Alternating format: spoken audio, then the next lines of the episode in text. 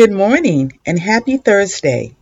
Today's devotional scriptures are Ezekiel chapter 22 verse 30, John chapter 3 verse 16, Isaiah chapter 9 verse 6, and John chapter 14 verse 6. This coming Sunday is the start of the Advent season. The Advent season commemorates the arrival of the Messiah, Jesus Christ, whom God sent to stand in the gap for mankind. Ezekiel chapter 22 verse 30 says, The prophet says on behalf of God, I looked for anyone to repair the wall and stand in the gap for me on behalf of the land, so I would not have to destroy it. But I could not find anyone. When Adam and Eve sinned, all mankind was left in a sinful state. The wall was breached and mankind was left vulnerable to destruction. But God so loved the world that he gave his one and only son. John chapter 3 verse 16. And Jesus came into this world to stand in the gap for all of us. For unto us a child is born, unto us a son is given, and the government shall be upon his shoulders and his name shall be called Wonderful, Counselor, the Mighty God, the Everlasting Father, the Prince of Peace.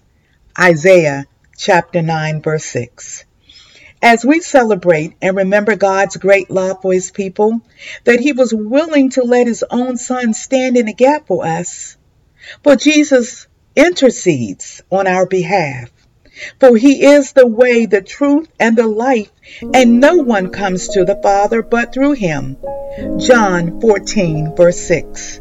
Let us also remember that there is a second advent, the second coming of Jesus, when he returns to set up his kingdom.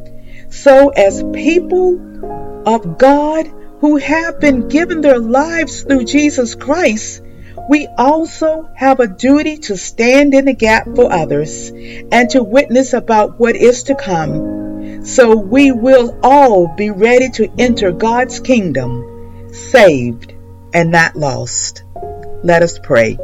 Our Father, who art in heaven, hallowed would be thy name. Thy kingdom come, thy will be done on earth as it is in heaven. Give us this day our daily bread, and forgive us our trespasses, as we forgive those who trespass against us. Lead us not into temptation, but deliver us from evil.